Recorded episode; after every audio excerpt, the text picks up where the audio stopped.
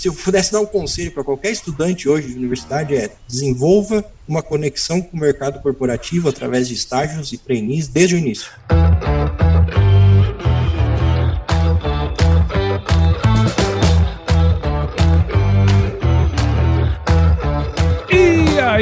Pessoa? Tudo beleza? Estamos começando mais um episódio aqui no AgroResenha e nessa semana eu tô aqui com o Emanuel Ritter, que é gerente de entrega de treinamentos lá na John Deere. O Emanuel é técnico informático pelo Instituto Federal de Santa Catarina, é formado em engenharia mecânica e automotiva pela Ubra e possui especialização em estratégia de marketing digital pela CRIA. Ô Manuel, muito obrigado por estar aqui com a gente, cara, e seja super bem-vindo aqui ao AgroResenha Podcast. Grande Paulo, super satisfação grande prazer estar aqui com você. E eu adoro a vinheta aí do programa, né? Que se chover não precisa molhar a horta, né? Então, é uma grande alegria para mim estar aqui com vocês. Show de bola, cara. É isso aí. Vamos bater um papo aí sobre vários assuntos interessantes, cara. E você que tá aí do outro lado ouvindo já sabe, aqui no AgroResenha Porteira não tem tramela para quem busca se informar sobre assuntos ligados ao agronegócio. Então não sai daí, porque esse bate-papo aqui tá muito legal. Firma o golpe que nós já já estamos de volta.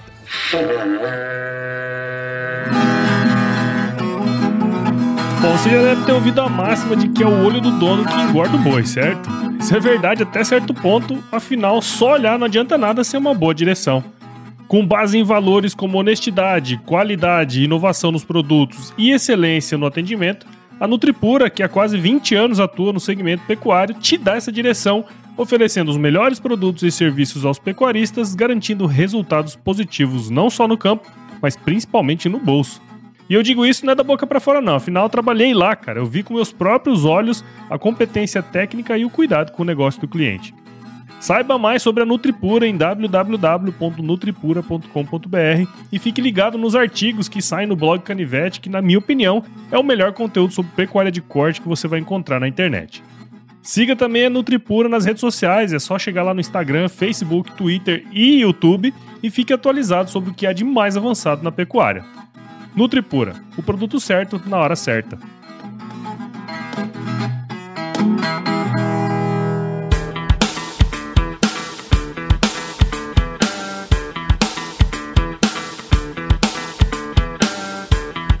Muito bem, tô aqui de volta com o Emanuel. E, Emanuel, pra gente começar essa resenha aqui, cara, conta um pouquinho aí da sua história pra gente, meu. Paulo, hoje eu sou um profissional do agronegócio.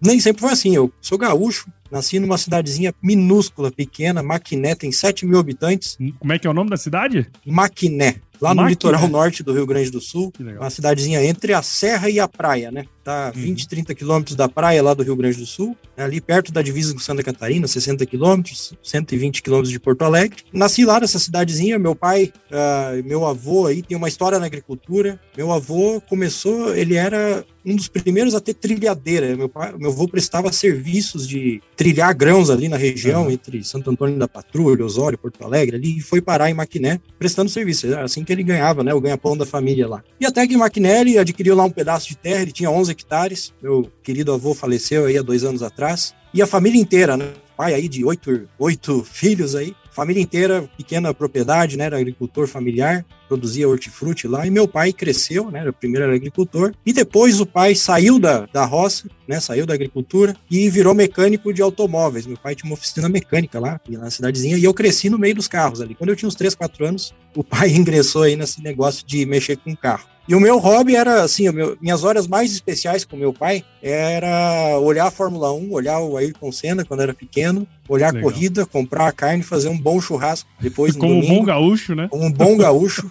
Meu sonho, então, quando era criança, era ser piloto de Fórmula 1, cara. Eu queria ser o Ayrton Senna. E cresci ali com meu pai no meio dos carros, enfim, sou apaixonado por carro. Eu amo automobilismo, eu gosto de tudo que, que é corrida, uh, assisto Fórmula 1 frequentemente. Eu e minha esposa temos esse hábito. Gosto da Fórmula Indy, gosto da NASCAR. Na John Deere, quando eu comecei na empresa, eu organizei um campeonato de kart com o pessoal ah, é? da empresa e aí fiquei conhecido. Então, assim, eu sou, eu sou louco da, da do automobilismo. Eu gosto demais. Assim. Gosta de carro velho também, não? Ainda não arrumei uma lasanha para me incomodar, não. Mas eu tô, tô negociando com a patroa, ver se conseguimos aí. Mas olha só, eu aprendi com meu pai que uma das coisas mais inspiradoras, meu pai sempre foi um dos melhores mecânicos lá. Tudo que ele fazia, se propunha fazer com muita qualidade, assim, era muito conhecido na cidade. Isso eu peguei dele e uma família muito humilde, assim, e eu meu sonho era poder estudar, ter uma profissão. E aí eu desenvolvi o desejo de ser engenheiro mecânico. De um outro professor, amigão do meu pai, que trabalhou com meu pai, me inspirou. Consegui ali sair de casa com 14 anos, primeiro para estudar técnico em informática no Instituto Federal, que falou uhum. ali antes. Gostava de tecnologia, de computador, enfim. E aí depois consegui uma bolsa e estudei engenharia mecânica e automotiva. Nada mais propício, né? Eu era doido do, do Gostar de carro? carros. Pai, vou fazer engenharia automotiva. E aí mudei para Canoas, lá perto da capital do Rio Grande, para estudar, lá em 2006 e me formei em 2012. Então, essa é um pouquinho da minha história acadêmica aí. E o que acontece? Durante a faculdade, uma grande vantagem que eu pude ter é de estudar na universidade que tinha o horário fixo das aulas à noite, e eu uhum. pude exercer vários estágios durante a faculdade. E a minha vida no agronegócio, fiz alguns estágios ali de um, trabalhei no banco lá do estado do Rio Grande, com área de manutenção, trabalhei com ar condicionado, fiz tive algumas experiências, mas começo a minha carreira no agronegócio em 2008 na Pla Máquinas, que é uma empresa fabricante de pulverizadores autopropelidos, uma empresa argentina que uhum. montou uma fábrica no Brasil ali por meados de 2006, 2007, bem no início da fábrica, quando eu estava já começando a aprender ali a parte de projeto, de máquinas, enfim, comecei na Pla como estagiário da engenharia de produto, as pessoas que desenham ali as máquinas, os componentes, revisam ali os projetos. Comecei com isso, uh, na Pla, e hoje, coincidentemente, a Pla é da John Deere, né? A John Deere adquiriu a Pla recentemente. Hoje é uma empresa que eu tenho um monte de carinho, porque muito carinho, porque me introduziu ao mundo do agro, né? E hoje tenho a alegria aí de ser colega de muitos amigos que estavam na Plá desde a época que comecei. Legal. Aí trabalhei também como trainee com pulverização também, um projeto de pulverizadores no grupo Arco, tem lá a Massey Ferguson, a Valtra, trabalhei dois anos como estágio, tudo durante a faculdade. Esses estágios foram me dando conhecimento do mercado corporativo e acadêmico em paralelo. Isso se eu pudesse dar um conselho para qualquer estudante hoje de universidade é desenvolva uma conexão com o mercado corporativo através de estágios e trainees desde o início. Isso me fez muito bem, porque quando eu terminei a faculdade, o meu grande sonho era terminar a faculdade já funcionário, já empregado numa empresa uh, muito boa. Porque eu não tinha opção de voltar para minha cidadezinha lá trabalhar uhum. com o pai na oficina. O pai não tinha condição de me manter na, na cidade também, eu tinha que trabalhar, né? Então, e realizei esse sonho em 2012, uh, ah, quando eu fui contratado pela John Deere. Me formei, quando eu me formei em 2012, eu já era funcionário da John Deere uhum. na nossa fábrica de tratores lá em Montenegro, no Rio Grande do Sul. Então, comecei na área de qualidade da John Deere depois fui contratado ali na área de suporte ao produto. Era uma pessoa que ajudava os nossos concessionários, funcionários da marca, a atuar no campo, dando apoio à parte de serviços aos clientes aí na resolução de problemas, uh, na, na, no apoio aí em todas as situações mais técnicas que os produtores precisam. Eu trabalhava com isso na nossa fábrica. Então, ali um pouco da minha vida acadêmica e como eu cheguei na John Deere Legal. até aí. Cara, e isso é uma coisa que você fala, né? Vira e mexe, eu comento isso aqui no podcast. Sempre quando tem algum episódio que esse assunto surge, né? Essa possibilidade de você poder fazer estágio enquanto está estudando, né? Porque muitas vezes a, gente entra na escola, assim, numa faculdade e tal, e acha que é estudante, mas no fim das contas já é o primeiro passo para a gente se tornar um profissional, né? Então, tem muita gente que espera se formar para arranjar um emprego ou qualquer coisa desse tipo, né? E na verdade não, né, cara? É ali que você tem que começar a rodar e a fazer e conhecer gente para de fato, a hora que você estiver disponível pro mercado, já ser absorvido ali rapidamente, né? É, isso foi um grande diferencial para mim, Paulo, porque quando eu terminei a faculdade, eu tinha vários colegas que até estudaram na Universidade Federal, onde os horários não eram tão organizados e que não hum. podiam trabalhar durante o período de formação. E tinham mais dificuldades, encontravam mais dificuldades dificuldades para se colocar no mercado. E por eu ter tido essas experiências de estágio, eu consegui já ingressar numa empresa já com, uma função ali de engenheiro júnior na área de, de, de, qualidade, ali já na área de formação que eu tinha. Então foi, foi muito privilegiado, foi muito abençoado nessa época aí. Sem dúvida. E depois desse tempo, uma coisa que teve uma grande virada na minha vida profissional, que é quando eu começo a me desenvolver tecnicamente, a John Deere abriu as portas aí do mundo, pude viajar para o exterior pela empresa, aprendi a falar inglês nesse período ali, e surgiu o meu carinho pelo Mato Grosso, eu tenho um carinho enorme pelo Mato Grosso, pelo ah, estado do Mato cá, Grosso, né? porque eu morei em 2015 a 18 no Mato Grosso, ah. mas aí passa uma virada meio 180 graus aí da minha vida. Por quê? Eu conheço a, a patroa, minha excelentíssima esposa, a Natália, começo a namorar e, e uma das linhas de desenvolvimento da minha carreira, trabalhando dentro da fábrica, eu me sentia meio que um passarinho na gaiola. Eu queria estar tá perto do produtor. Eu queria conhecer mais sobre o, o agronegócio em si, como que ele é na prática. Eu queria sujar a botina. E a empresa me deu a grande oportunidade de ir para o Mato Grosso uh, como gerente regional de suporte ao cliente e morar no Mato Grosso. Ah, Só que é assim, eu estava namorando a minha esposa, eu tenho que tomar uma decisão. Ou eu peço ela em casamento, né? Ou namorar à distância, o negócio não funciona muito bem. E eu tenho dois filhos, uh, dois filhos aí lindos, a Evelyn e o Cauã. A Evelyn tem 21 anos, o Cauã tem 17. Eu casei há 8 anos, isso foi em 2015. Uhum. Então são meus filhos do coração e eu tomei a decisão de pedir a patroa em casamento, pegar as crianças e mudar do Rio Grande para o Mato Grosso. E foi uma experiência incrível, porque eu pude conhecer o agro mais pujante do mundo. Hoje, o estado do Mato Grosso, o Cerrado brasileiro, é nossa, a agricultura tropical, do jeito que a gente faz, com duas safras, três safras em alguns lugares, de forma sustentável e incrível, eu pude me apaixonar pelo Cerrado, pelo Mato Grosso, pela agricultura nesses, nesses três anos aí. Legal. Pude interagir com grandes produtores, com pequenos produtores, ver a aplicação da tecnologia no campo, na prática, aprender muito ali com os concessionários que eu trabalhava. E eu fui responsável aí por parte do estado do Mato Grosso, parte do Mato Grosso do Sul, conheci Rondônia, o Acre, uh, conheci muita gente, fiz grandes amigos aí. E esse estado eu tenho um carinho porque a história da minha família, depois de casar, passa pelo Mato Grosso. Uhum. Isso é um momento muito especial que não existe faculdade, MBA e pós-graduação que ensina a oportunidade que a gente tem de ver no, na prática, no campo, os grandes desafios do produtor, o grande empreendedorismo que o produtor tem e a forma com carinho sustentável e responsável que a gente produz, sabe? Legal, a gente vai legal. crescer, a nossa produção tem que crescer 40% até 2027 para a gente alimentar 40% do mundo, sabe? Sim, sim. E, e, essa experiência aí em 2015 e 2018 foi incrível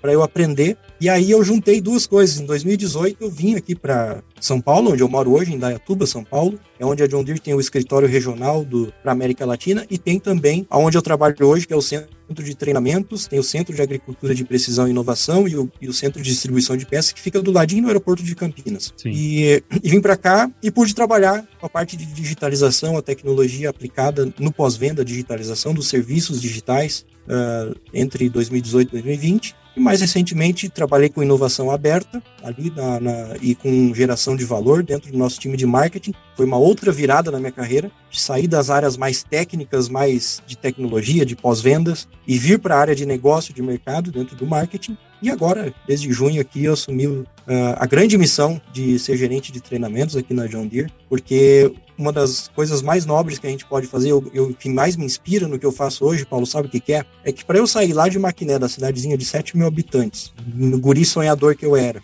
inspirado lá pela essa coisa do meu pai de sempre fazer o melhor, quem transformou minha vida foi a educação, foi poder estudar, foi poder ganhar conhecimento. E hoje, o que mais me inspira é porque o meu trabalho é dentro de uma área chamada gestão do conhecimento aqui na empresa, e nós podemos transformar a vida das pessoas através do conhecimento, ajudando desde a, dos operadores de máquinas, os gestores de manutenção, turma que trabalha nas fazendas, turma que trabalha nos nossos concessionários. Nós temos uma equipe incrível aqui que a gente provê treinamentos para muita gente que são transformadas depois de ter esse conhecimento, de ingressar no agronegócio, que é esse mundo apaixonante. Sim, eu me sinto como se eu estivesse devolvendo um pouquinho. Né? O bacana, conhecimento bacana. transformou minha vida e hoje eu trabalho com esse tema aí de treinamentos e transformo a vida das pessoas é através aí. da educação e do conhecimento. E é interessante você puxar esse assunto, né? Porque como você comentou, agora você está, não, você tá gerente de entrega de treinamentos, né? Que, que é o seu cargo ali, vamos dizer assim, né? E, cara, e vem de encontro com uma, uma questão que eu tava que eu tava pensando aqui antes, né? Que aqui em Mato Grosso, né, e o bom de você ter vindo para cá é que você praticamente está em casa, né? Porque você conseguia tomar seu mate normal, né? Igual todo mundo aqui. Sim. Muito gaúcho aqui, né, cara? Meus filhos participavam da Semana Farroupilha, é. cantavam lá, tinha CTG, é. gauchada.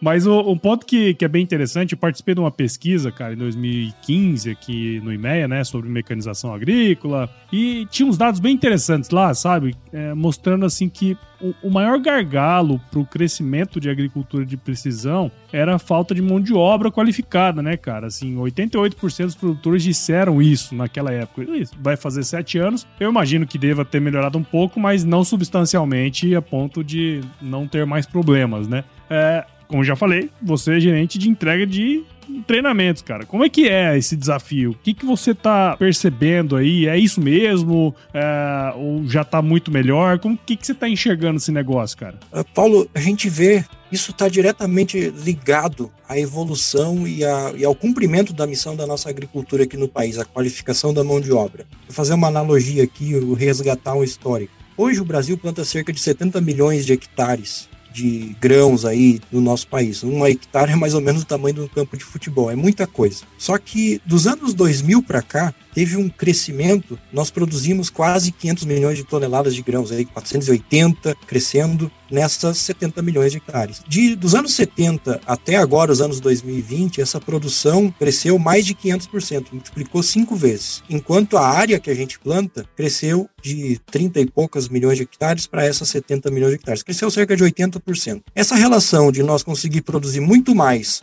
uma área que não cresce na mesma razão, foi teve um grande impacto com a adoção de tecnologias de agricultura de precisão e a tecnologia genética também das plantas e tudo mais. E aí tem o papel, o grande papel da ciência, da Embrapa e tudo mais. Mas ali nos anos 2000, Paulo, começa o, uma taxa de adoção de tecnologia de agricultura de precisão, com piloto automático, com GPS nas máquinas, automatização, introdução de novas tecnologias de trator com, com cabine, com piloto, com transmissão automática, colheitadeiras com maior capacidade, plantadeiras com maior precisão, tudo isso nos anos 2000 para cá, 20 anos atrás, essa curva de crescimento da produção começa a crescer de uma forma mais positiva, mais quase exponencial. E agora o próximo salto de que nós para que nós como país consigamos atender a demanda de alimentos mundial que é esperado de nós, conforme os estudos aí da, da USDA, da, da do Departamento Americano né, de, de, de Agricultura, eh, nós precisamos crescer 40% da produção até 2027 para atender, vamos atender 40% da demanda de alimentos mundial. E a forma de fazer isso vai ser adotando práticas de agricultura sustentável.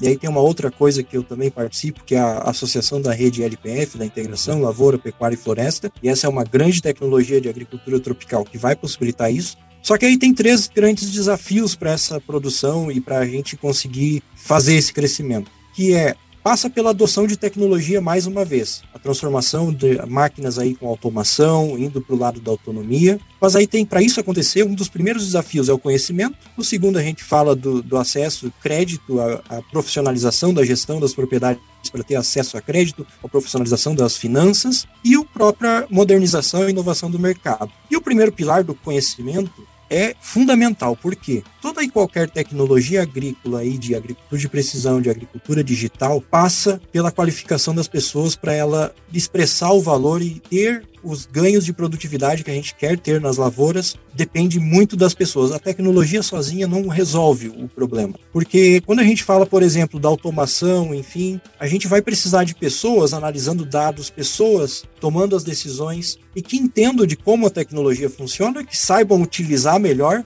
Então, desde lá dos operadores das máquinas, como utilizar, como gerar dados. Hoje, uma, hoje a colheitadeira né, colhe os grãos, colhe o algodão, colhe aí o, o, tudo, todas as culturas, mas qualquer máquina agrícola hoje virou uma grande colheitadeira de dados. E essa tecnologia dos dados, da automação, da agricultura digital, nós precisamos muito de muitos profissionais que façam as operações de forma utilizando a maior parte da tecnologia que está embarcada nas máquinas e gera uma demanda de profissionais também para utilizar os dados para tomada de decisão, para apoiar na otimização, na, no ganho de produtividade com o mesmo recurso que o produtor tem para produzir, que é a área atual. E aí a gente vê como alguns exemplos de sucesso de como criar, como capacitar esses profissionais, de como fazer. E parte desse desafio, a gente vai passa pela resolução que não é uma solução com um único herói dessa solução, uma, único, uma única empresa, uma única instituição. Passa muito pela colaboração dentro do agronegócio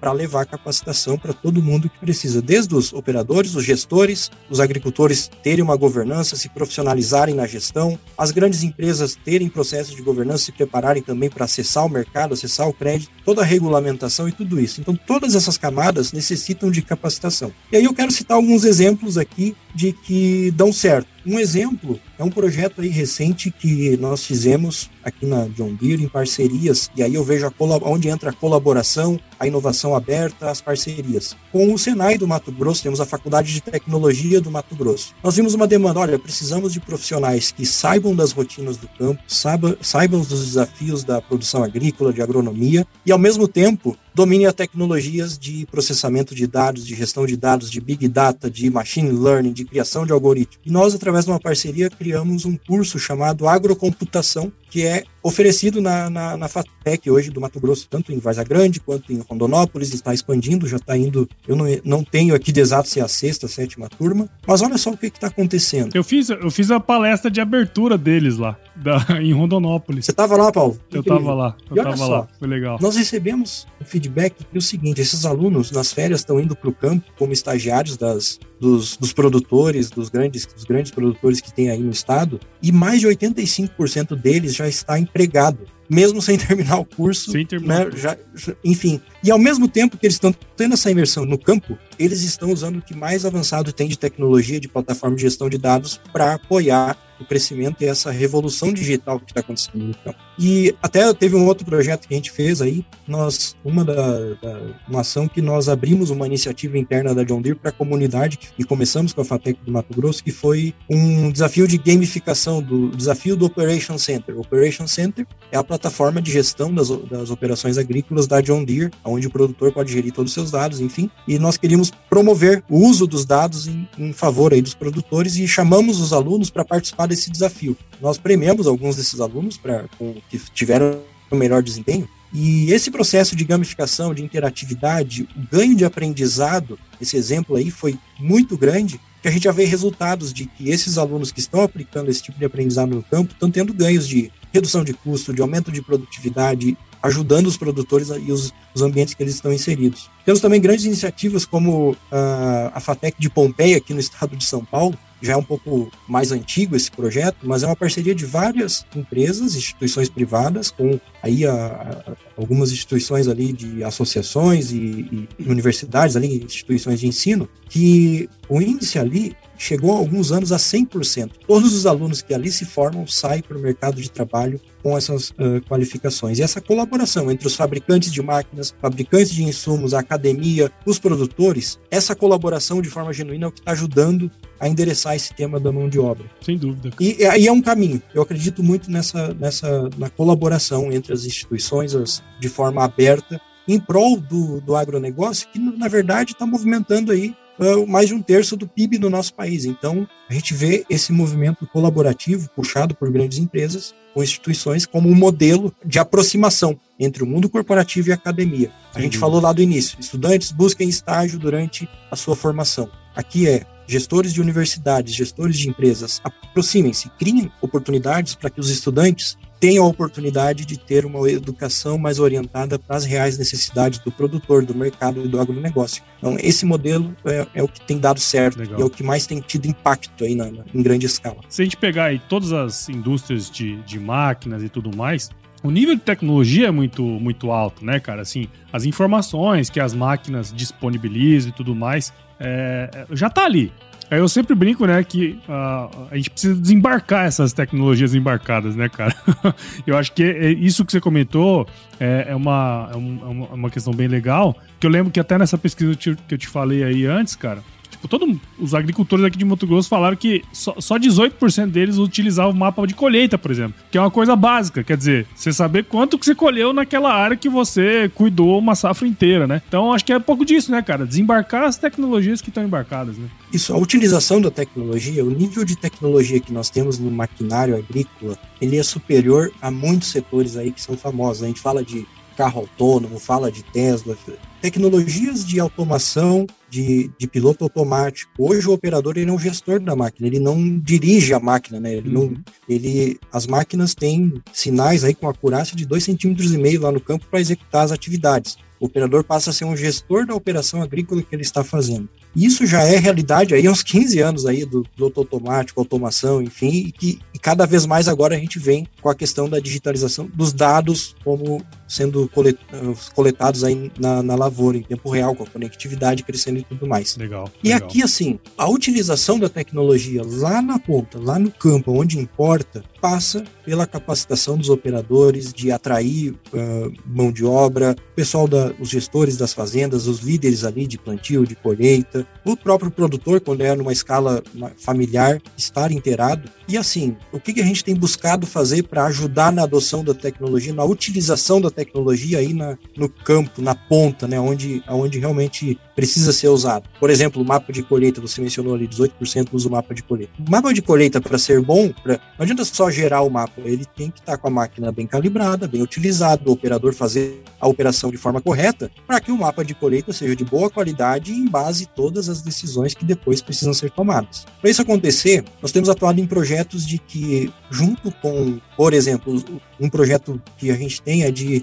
os instrutores da John Deere, nós temos um time aqui de 25 pessoas do, do, que eu trabalho aqui, que são instrutores que atuam aí no Brasil inteiro, em diversos pontos aí, também com parcerias. Aí tem um centro de treinamento da John Deere que em breve uh, vai ser inaugurado com o Senai do Mato Grosso, aí em Varza Grande, com extensão para Sinop e Rondonópolis. Temos um Senai em Goiás sendo ampliado com instrutores no centro de treinamento da John Deere dentro desse Senai, Senai Ribeirão Preto, e além do centro de treinamentos da John Deere aqui em Campinas, e temos aí, uh, estamos construindo outras parcerias mas além disso, o que, que nós fazemos? Que o, o, concessionário da John Deere tenha instrutores certificados pela fábrica, pela John Deere, que possam ensinar as pessoas estar mais próximos dos operadores, dos produtores, para que esse instrutor, com o mesmo, com o mesmo material, com, as mesmo, com a mesma capacidade de, de, de entregar, com a mesma qualidade que um instrutor da fábrica, replique esse conhecimento para muito mais pessoas uh, no campo. Então, todos os nossos funcionários têm instrutores certificados, esse programa é um, um dos principais meios de a gente ganhar capilaridade, que entregam treinamentos, produtores, os operadores devem, podem buscar, por exemplo, nos concessionários da John Deere, cursos, uh,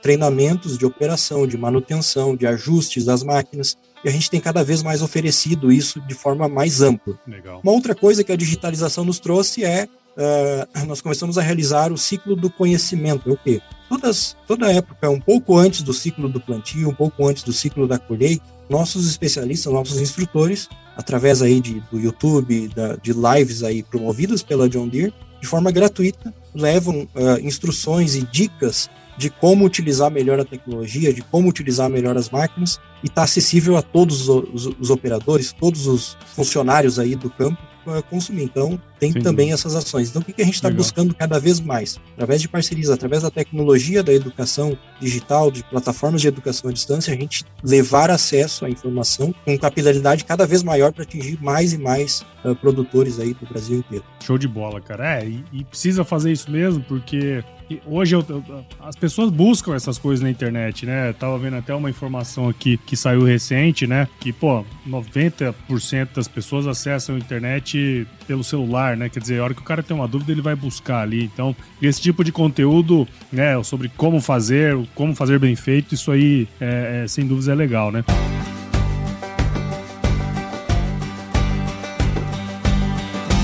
E aí, tá curtindo o bate-papo, cara? Espero que sim. Mas eu tô passando aqui para te dar um recadinho. A missão da Stoller é transformar conhecimento em inovação para a agricultura, gerando valor a todos os envolvidos. Por mais de 50 anos, ela transforma conhecimento em inovação no esforço de impulsionar as culturas a alcançarem seu máximo potencial genético e atingir altas produtividades. E quando se trata de conhecimento, você pode encontrar tudo sobre fisiologia, nutrição e biologia de plantas no podcast Campo On, produzido pela Stoller.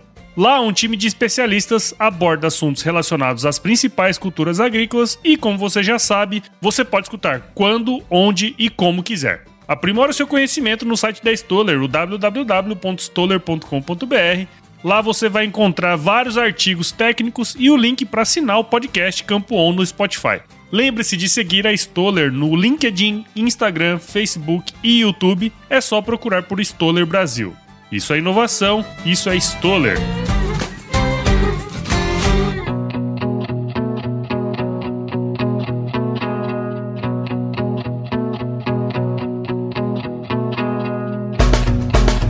Você até comentou ali meio que de passagem, né, sobre essa questão da inovação aberta e tudo mais. E eu acho que essa parte de treinamentos, nessa né, cooperação que você comentou com outras empresas, não só do setor de máquinas, mas de outros setores também, né? Isso é muito, muito interessante e você liderou vários projetos aí com startups, hubs de inovação e tal. Teria como você contar pra gente um pouquinho, cara, como é que funciona essa área de inovação aberta? Porque assim, é aquela coisa, a gente fala, ah, as empresas trabalham com inovação aberta e tal, mas a gente sabe que não é tão fácil assim, especialmente em big empresas, né, como é uma John Deere ou qualquer outra é, multinacional, né? Como que funciona essa, esse, essa inovação aberta e como que as empresas que trabalham com isso, elas, elas podem se beneficiar desse processo, de fazer esse processo? tema de inovação aberta é um tema apaixonante, em primeiro lugar, porque o que está acontecendo que a, a, turma da inovação, turma de startups, de hubs de inovação, das empresas, chamam de ecossistema de inovação aberta do país aí do agro. E especialmente no agronegócio, nós tivemos aí, se nós pegarmos uma. Nós temos mais de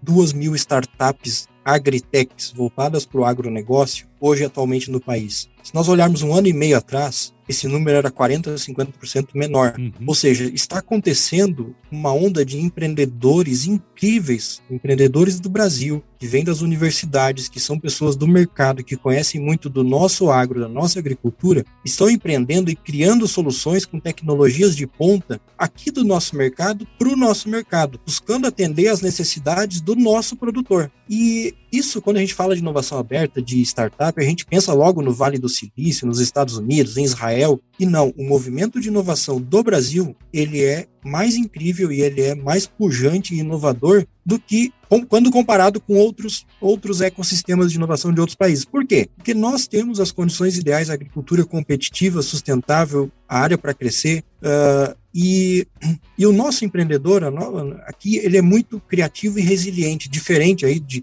enfrenta as mesmas, enfrenta outras adversidades diferentes daquilo que é enfrentado lá fora. Por que que isso está crescendo no nosso país? Porque as empresas, os hubs de inovação, as startups estão se profissionalizando, atuando de forma séria com governança e ganhando corpo nos seus negócios de forma a que ganhar mais e mais a confiança do produtor brasileiro e do, do nosso agro. E o que, que a gente vê aqui de grande oportunidade aqui para as empresas, para os empreendedores? Nós, uh, quando eu estava, né, eu tive a grande alegria de, de, liderar esse tema aí nos últimos um ano e meio, dois anos, nós puxamos esse tema de inovação de uma forma muito genuína. Por quê? Nós vimos que o produtor, de, de forma geral, com o crescimento do mercado, mercado aquecido, se encontra sobrecarregado com o número de decisões que tem que tomar e com tanta gente querendo oferecer coisa inovadora, querendo vender para o produtor. No final do dia é isso. E aparece toda hora, e a gente vê comum lá na, na faz, nas fazendas uma plaquinha, não aceitamos vendedores, visita só com hora marcada. Não sei se tu já viu isso, Paulo, Sim, mas eu já, cada vez mais vejo isso. E aí o produtor tem os fornecedores, tem os parceiros que ele confia. Existe muito fator confiança na tomada de decisão. E o produtor já é um empreendedor, ele gosta muito de testar tudo antes de adotar na sua propriedade. O que, que nós vimos como papel como uma grande empresa, no caso como a John Deere? Nós precisamos que o produtor conheça de uma forma uh, simplificada que as melhores startups possam ter um acesso facilitado para testar e validar suas soluções no campo e uma forma para que o produtor veja isso com os olhos mais abertos e mais disposto a, a, colaborar com uma startup é que o produtor confia nas grandes empresas. E a John Deere sendo uma grande empresa, nós poderíamos ser a empresa que ajuda o empreendedor, a startup, a universidade, o pesquisador a abrir a porteira para apresentar essa solução para o produtor. Por quê? Nós vimos que esse movimento de crescimento das startups é tão incrível e tem tanta tecnologia de ponta que o produtor pode aproveitar isso e ter ganhos reais de, de produtividade, de redução de custo e de profissionalização ali da gestão dele. Então, nós vimos essa oportunidade e estruturamos esse programa de inovação aberta de forma colaborativa e o grande objetivo da inovação aberta na John Deere é gerar valor para o produtor. Tudo que a gente faz em colaboração com startup, com hub, com universidade, é olhando a necessidade e a dor real do produtor. O produtor tem o desafio de produzir mais de forma sustentável, o produtor tem o desafio de capacitação, o produtor tem o desafio de investir na digitalização. Como ele fazer isso de forma mais segura? Como ele ter na John Deere o parceiro de confiança que apresenta soluções inovadoras para ele uh, desenvolver, experimentar e implementar na sua fazenda? Foi com esse intuito que nós criamos a, a estratégia de inovação aberta e quando isso acontece dessa forma, o sucesso vem depois, porque a gente começou a ter vários projetos e criar novos, novas formas de negócio, novas formas inteligentes de fazer negócio, como por exemplo, tem uma startup que nós co-desenvolvemos uh, que se chama Data Farm. Nós co-desenvolvemos um projeto que ajuda a entender, a Data Farm é uma startup com expertise grande de análise de solo, né, vem aí, ela é coligada aí com o Instituto Brasileiro de Análise de Solo, e que através da rede de concessionários John Deere nós viabilizamos um modelo de negócio que o produtor pode, com essa tecnologia da Data Farm, entender quais são os gaps de produtividade, quais são as principais razões que ele teve uh, perda de produtividade ao longo do ciclo agrícola. Por exemplo, foi por déficit, déficit hídrico, foi por, por manejo, foi por déficit de fertilizante, o que, que ele, aonde ele pode melhorar? Através dos dados que essa empresa, a Data Farm, coleta, junto com os dados que a John Deere, através do Operation Center das máquinas, gera, o produtor pode ter um raio-x e entender aonde melhorar, aonde investir dentro da sua propriedade. A agricultura de precisão e digital aplicada na prática. Legal. Isso foi o que? Um projeto de colaboração com uma startup. Uh, existem outros projetos aí incríveis andando com startups para desenvolver novas tecnologias, novas soluções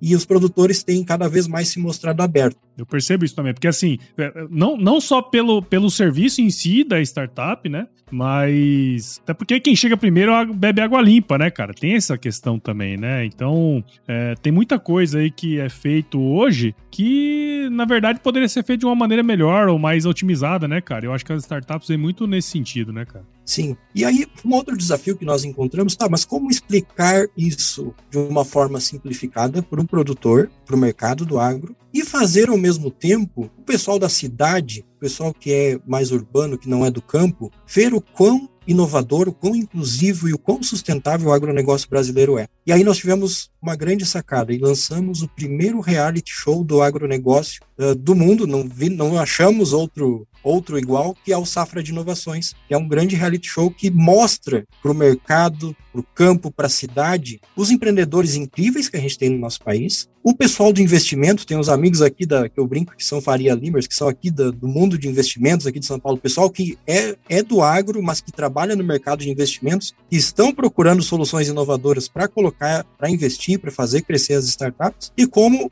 a colaboração pode acontecer entre a empresa, uma grande empresa, as startups, o mundo de investimentos, mas numa linguagem leve que fique fácil para o mercado, né, para o produtor, para todo mundo do mercado do agro entender, uh, de uma forma com entretenimento para chamar a atenção também do público jovem, o público da cidade, e tem trazido grandes resultados. Esse reality show está passando aí todo sábado de manhã na CNN. Próximo episódio, segundo episódio agora, sábado de manhã vai passar na CNN, no YouTube da John Deere. E eu convite aqui para acompanhar, porque tem soluções incríveis. No primeiro episódio, lá tinha uma, uma startup de aplicação uh, aérea de defensivos, uma startup que induz chuvas, que faz chover, e uma startup de bioinsumos com um programa de agricultura regenerativa. E agora tem muita novidade nos próximos episódios, e esse, esse trabalho está sendo incrível, porque não é só o tema da inovação aberta que está vindo à tona, o empreendedorismo, mas o, o, o povo, né, o pessoal está percebendo o quão sério, o quão inovador, o quão inclusivo e o quão uh, sustentável o agronegócio brasileiro é, de uma forma com entretenimento, de uma forma leve, gostosa de assistir. Então, esse é o convite aí para todo mundo que está escutando conhecer aí o Safra de Inovações. É, inclusive, temos um amigo em comum aí que participou, né, que é o Ângelo Zelame, inclusive a gente se conhece aí mutuamente, né, cara? E a Maju, da Cian, veio aqui pro podcast também, ela teve aqui. A Maju tem um episódio. É, ela teve um episódio dela aqui também. Então, cara, assim, acho que tem que começar a mostrar mesmo, né? Assim, porque um setor como o nosso, que, que representa aí mais de um terço do PIB, né? E de alguma maneira gera muito emprego no, no Brasil,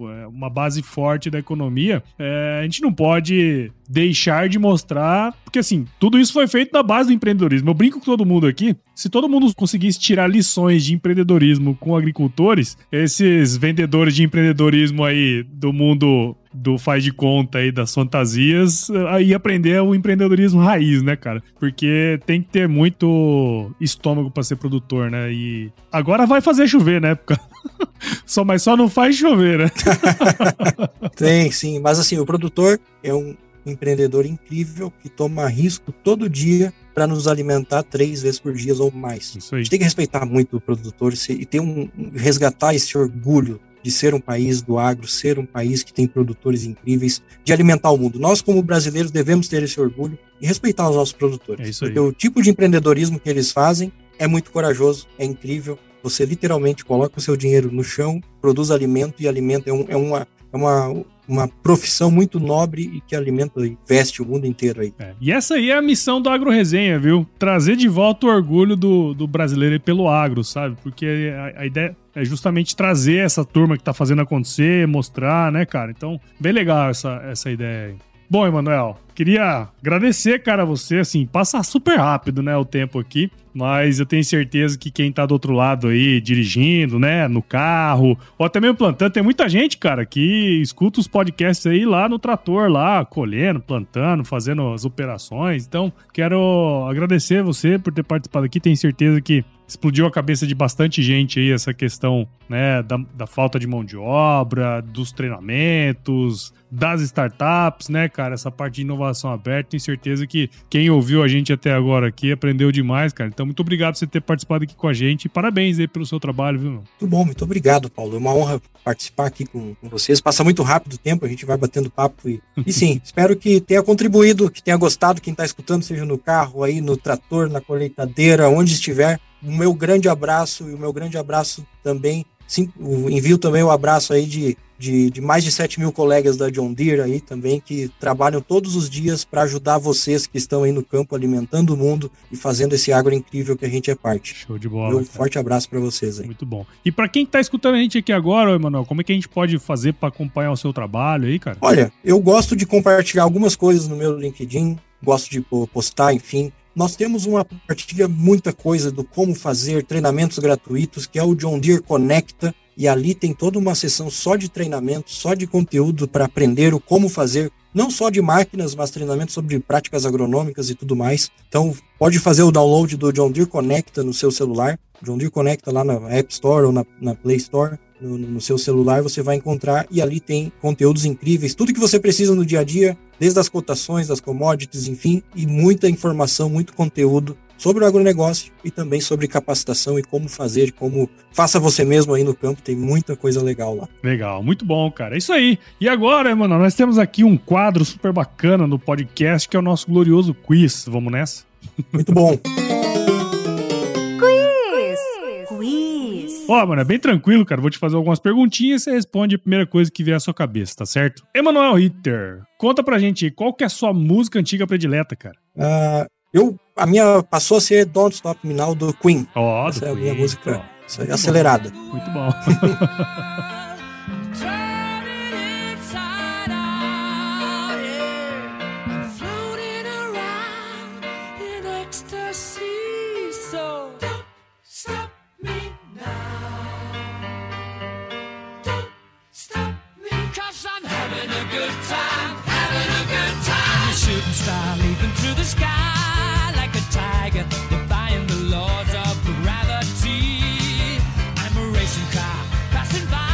Cara, conta pra gente aí qual foi o lugar mais legal que você já visitou, meu. Uma das cidades mais incríveis e que, que é importante também pro agro, mas é uma cidade linda, incrível, é Chicago. É umas, eu tive a oportunidade de visitar Chicago algumas vezes. Acho que é a cidade, minha, minha cidade preferida hoje aí, de todas que eu já visitei. Por enquanto, eu quero conhecer muitas outras ainda. Mas Chicago, onde lá que tá a Bolsa de Commodities do Agro, é um, no estado lá que é dentro do cinturão do, do milho lá nos Estados Unidos, onde o agronegócio, as tecnologias nascem também. Eu gosto muito de lá. Legal, bacana, cara. E na cozinha, qual que é a sua especialidade, meu? Que, um bom gaúcho, minha especialidade é fazer carne, né? Assar uma, uma costela. Tem uma, uma parte da costela, a costela do dianteiro ali, onde faz o bife tiro que eu aprendi com meu pai, e, é, e essa costelinha ali é a que eu mais gosto de fazer. Legal, bom demais, bom demais. E cara, conta pra gente aí, compartilha com a gente, né, um livro aí que de alguma maneira é, foi importante para você e que você poderia compartilhar com nós aí, meu? Bom, recentemente eu estava numa transição de, de carreira e um grande amigo meu me presenteou uma transição de mudanças não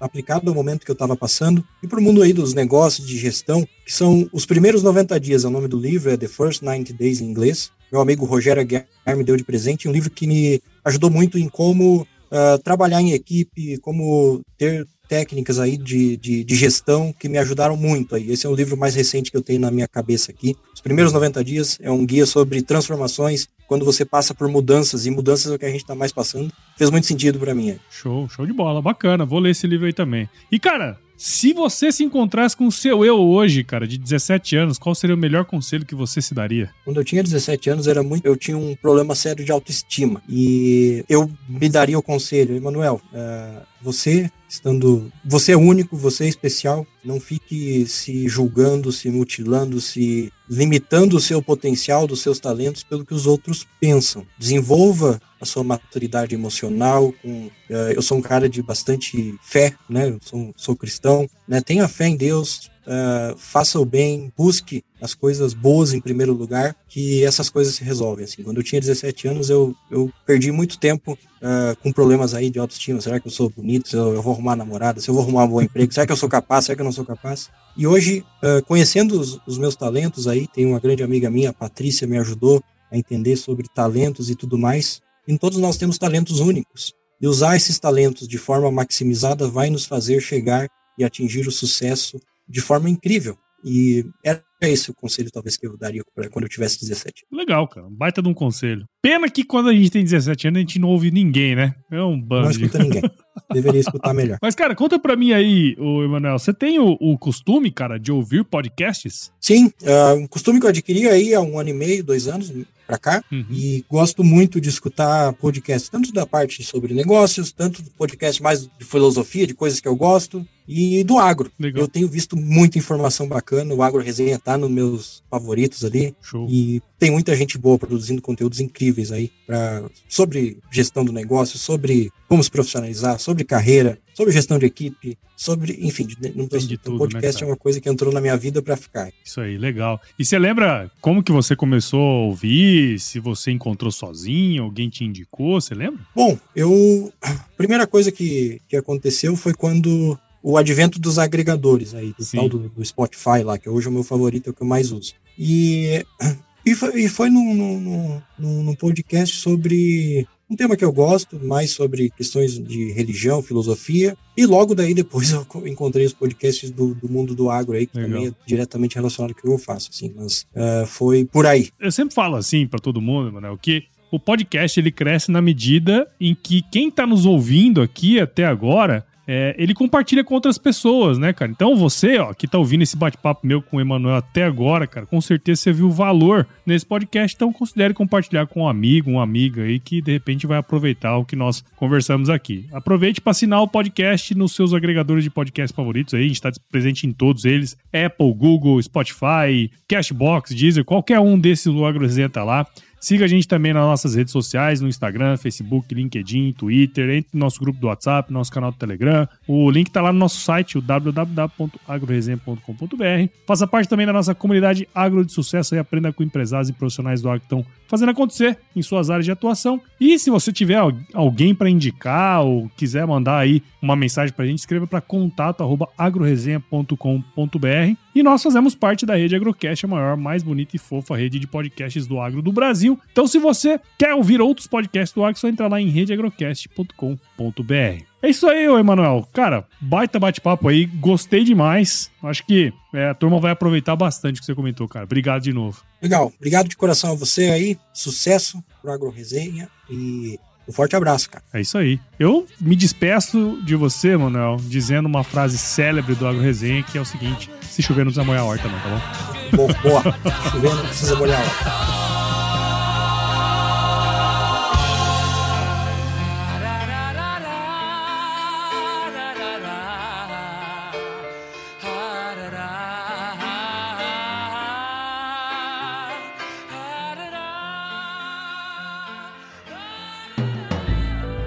Mais um produto com a edição Senhor A.